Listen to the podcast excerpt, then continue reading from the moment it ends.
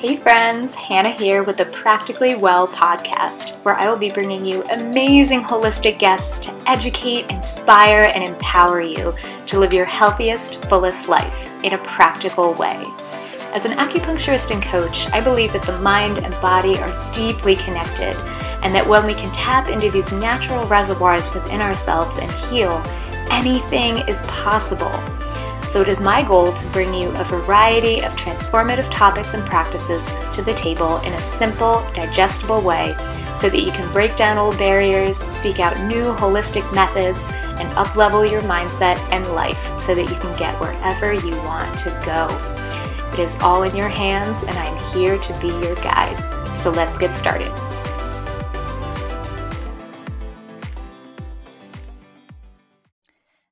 Hello, you beautiful, amazing, wonderful humans, and welcome to another beautiful day on the Practically Well podcast.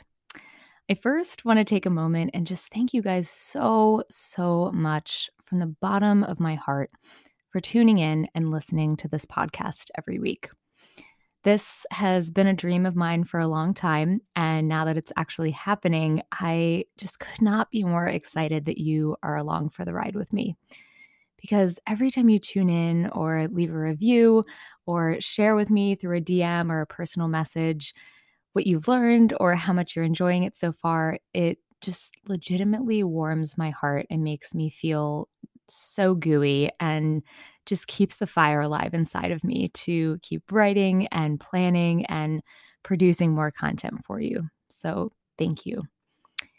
It's really just one of the greatest joys of my life to learn and spread wisdom and help other people realize their true potential and go after it, because that's why we're all here, right? You know, we begin our lives just kind of learning how to do the basic things, figuring out who we are. And then we get to a point in our young adulthood where we start to really think about our purpose and what we're passionate about and, you know, why we've been put on this earth. We start considering the kind of impact we want to leave on the world, and growth in all the ways becomes vastly important. So I want to talk today about one of the big things that holds us back from achieving all of our goals and dreams and ambitions. And that's thinking that we can't because we haven't done it before, and not taking the leap for that very reason. I cannot tell you how many times I've suggested a new practice or mindset concept or something along that vein to a client or friend and gotten the response, but I don't know, I've never done that before. It is completely natural to think this, by the way, and I'll explain why in a second. And it's also something that is a completely unnecessary thought and one that will hold you back from everything you want if you let it. So here's why this natural response happens. While there is a much more scientific explanation of this out there, and if that's what you want to hear, I recommend seeking out a more science-y explanation on another podcast or through Dr. Google. But for the purposes of today, I'm going to keep it simple and in my own terms, which hopefully will resonate with all of you as well. So we have two main parts of our brain when it comes to decision-making: our prefrontal cortex and what I lovingly call our critter brain. So our prefrontal cortex is the part of us that is incredibly conscious and thoughtful and logical when planning and making decisions. It's what helps us decide to be brave and take risks and get where we want to go in life. And then there is this other friend, our critter brain. This is this cute little animal that is primarily concerned with us staying safe and warm and comfy and protected. It wants everything to stay the same, deep in the dark cave where nothing can hurt us. This little critter is there for a reason. It tells us to not step out in front of a moving car. It keeps us safe and secure in a lot of important ways. But it cannot decipher the difference between a tiger charging us and the decision to quit our 9-to-5 and go after the dream of owning our own business. Because to the critter brain, both of these scenarios mean death, and should be avoided completely because it involves change and the unknown, two deeply dangerous things. So when you think about the idea of quitting your 9-to-5 and starting your own business, for example, and you say with nervousness and maybe a little fear, but I've never done this before, I want you to know that your brain is working exactly as it should. Your brain is designed to protect you, and it's doing a fabulous job. And just because it's telling you that this idea is going to end in disaster doesn't mean you have to listen to it, because you still have that other part of your brain that can overcome that fear of the unknown.